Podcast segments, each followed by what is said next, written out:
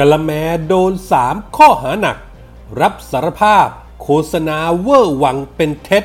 แต่ไว้ลายไม่รับข้อหาหลอกลวง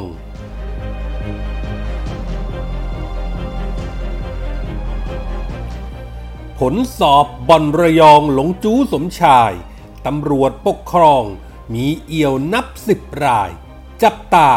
ลุงตู่จะจัดการอย่างไร หรือจะซ้ำรอยคดีบอสกระทิงแดง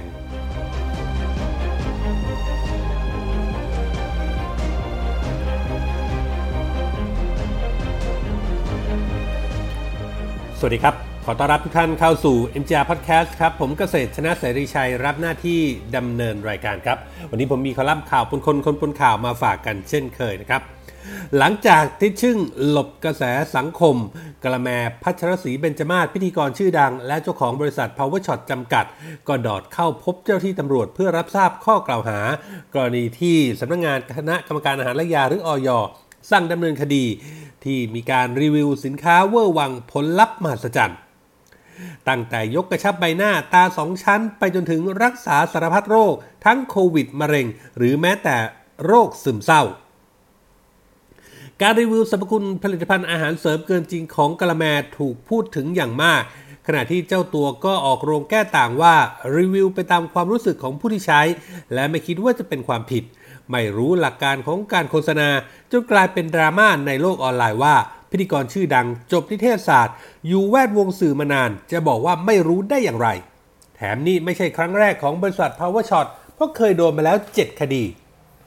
ดูยังไงยังไงก็เข้าข่ายเกินจริง และอาจจะพ่วงด้วยข้อหาหลอกลวงผู้บริโภคด้วยหรือไม่ ดังนั้นคดีนี้จึงถูกสังคมเฝ้าติดตามว่าจะถูกแจ้งข้อหาอะไรบ้าง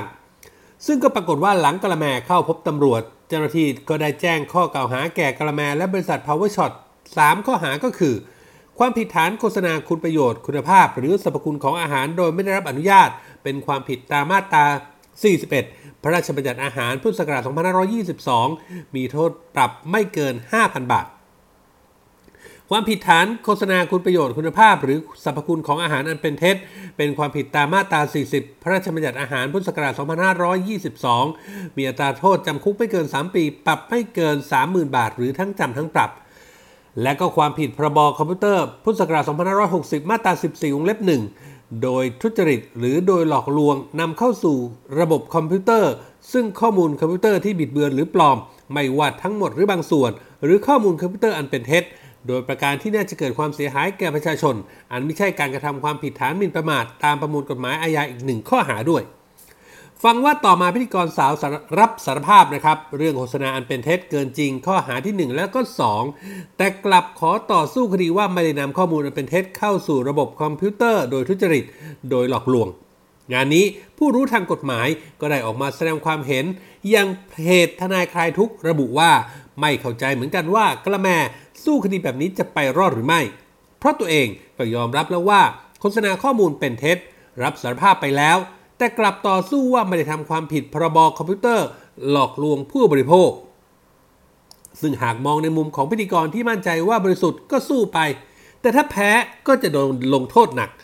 ส่วนใครจะซื้ออาหารเสริมของเธอ เพื่อเป็นการบริโภคนั้นก็ตัดสินใจกันเอาเอง คดีเก่าๆ7คดีที่โดนปรับต้องโดนแจ้งข้อหาเพิ่มพรบคอมพิวเตอร์ด้วยหรือไม่ ก็น่าคิดเหมือนกัน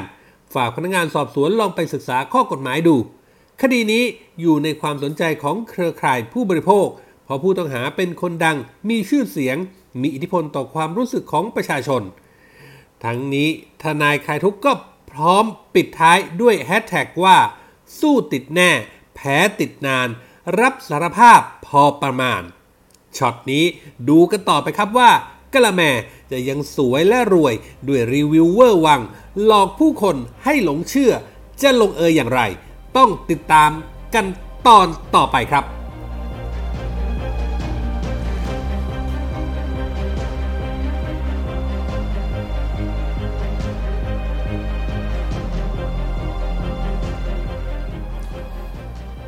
เพราะบ่อนระยองของหลงจู้สมชายเป็นต้นตอของการแพร่ระบาดของโควิด -19 แบบ super spreader รอบใหม่ จนต้องมีการประกาศพื้นที่สีแดง หรือพื้นที่ควบคุมสูงสุดในภาคตะวันออก ทั้งชนบุรี ระยอง จันทบุรี และก็ตราดทำเอาประชาชนเดือดร้อนทั้งการทำมาหากินการเดินทาง และก็ยังตกอยู่ในภาวะหวาดผวากังวลว่าจะติดเชื้อไปด้วย กระแสสังคมจึงกดดันไปที่ลุงตู่พลเอกประยุทธ์จันโอชานายกรัฐมนตรีและรัฐมนตรีว่าการกระทรวงกลาโหม ที่กำกับดูแลสำนักงงานตำรวจแห่งชาติ รวมทั้งบิ๊กปัตพลตำรวจเอกสุวัสด์แจ้งยอดสุขพบตรว่าปล่อยปละละเลย เพราะบ่อนกับสวยเป็นของคู่กัน และคนที่รับสวยจนบ่อนผุดเป็นดอกเห็ดก็คือเจ้าที่ตำรวจระดับสูง และฝ่ายปกครองในพื้นที่ แม้จะมีการสั่งเด้งระดับผู้บังคับการตำรวจภูธรในหลายจังหวัด รวมทั้งผู้บัญชาการตำรวจภูธรภาค 2 แต่สังคม ก็ยังเห็นว่าเป็นการสั่งเด้งเพื่อลดกระแส พอเรื่องเงียบก็ได้กลับมา หรือย้ายไปมีตำแหน่งที่ใหญ่ขึ้นขณะที่สื่อก็ขุดคุยเบื้องลึกเบื้องหลัง ตีแผ่สายสัมพันธ์ของบ่อนกับสวย ว่ามีขบวนการโยงใยไปถึงวงในรัฐบาล ลุงตู่จึงต้องตั้งคณะกรรมการตรวจสอบการกระทำความผิดเรื่องบ่อนที่เป็นเหตุให้เกิดการแพร่ระบาดของโรคโควิด -19 ขึ้นมา โดยให้ชาญชาวชัยยานุกิจ อดีตปลัดกระทรวงยุติธรรมเป็นประธาน และรายงานรับความคืบหน้า ต่อนายกโดยตรงภายใน 30 วัน ซึ่งก็จะครบกำหนดในวันที่ 12 กุมภาพันธ์นี้ ล่าสุดครับเมื่อวันที่ 9 กุมภาพันธ์ชาญชาวชัยานุกิจได้แถลงข่าวกับสื่อถึงความคืบหน้า หลังการประชุมคณะกรรมการเป็นครั้งที่ 3 บอกว่าบอนระยองสองแห่งที่ทำการตรวจสอบนั้นเปิดมานานแล้วมากกว่า 1 ปีดำเนินการโดยบุคคลเดียวกัน ทุกหน่วยงานยืนยันตรงกันว่า ชื่อเจ้าของบ่อนชัดเจน ตรงตามที่สังคมได้รับรู้กันไปแล้ว นอกจากนี้ยังพบว่ามีเจ้าที่รัฐเข้าไปเกี่ยวข้องมากกว่า 10 ราย ทั้งตำรวจและฝ่ายปกครอง ซึ่งมีการกระทำความผิดฐานฟอกเงิน และมีเงินหมุนเวียนมากกว่า 100 ล้านบาท แน่นอนว่าเจ้าที่รัฐที่ว่านี้ก็คงหนีไม่พ้นระดับบิ๊กในพื้นที่ ตามที่มีการเปิดเผยชื่อออกไปบ้างแล้ว ที่น่าสนใจก็คือ ประธานชาญชาวบอกว่าแม้จะมีรายชื่อชัดเจน แต่คณะกรรมการยังมีปัญหาในเรื่องของการประสานงาน กับหน่วยงานบังคับใช้กฎหมายในหลายหน่วย ทั้งกฎหมายฟอกเงิน การพนัน อาญา ปกครอง อีกทั้งขอข้อมูล ข้อเท็จจริงจากหน่วยงานต่างๆ ก็ยังขาดประสิทธิภาพในการทำงานร่วมกัน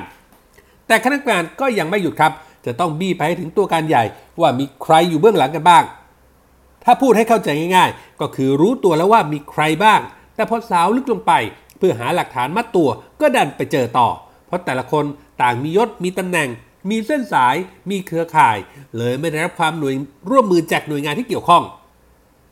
ก็อย่างที่รู้ๆกันครับว่าบ่อนการพนันเป็นองค์กรอาชญากรรมที่มีผลประโยชน์มหาศาล มีเครือข่ายของผู้มีอิทธิพล ทั้งในท้องถิ่นและเครือข่ายระบบราชการในระดับชาติเข้ามาเกี่ยวข้อง มาร่วมแบ่งปันผลประโยชน์ แบบฝังรากลึก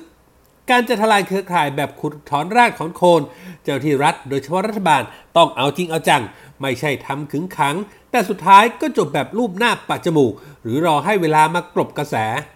การตั้งคณะกรรมการสอบในลักษณะนี้จึงไม่ค่อยได้รับความเชื่อมั่นจากสังคม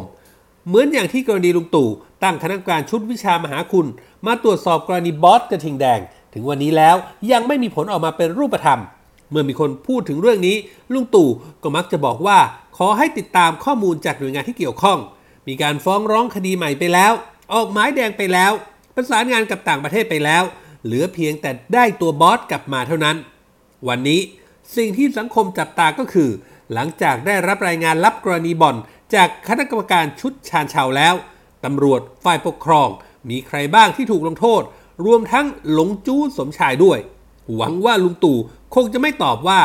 ส่งให้หน่วยงานที่รับผิดชอบดำเนินการแล้ว ออกหมายแดงไปแล้ว ประสานงานกับต่างประเทศไปแล้ว เหลือแต่เพียงได้ตัวหลงจู้กลับมาเท่านั้นเอง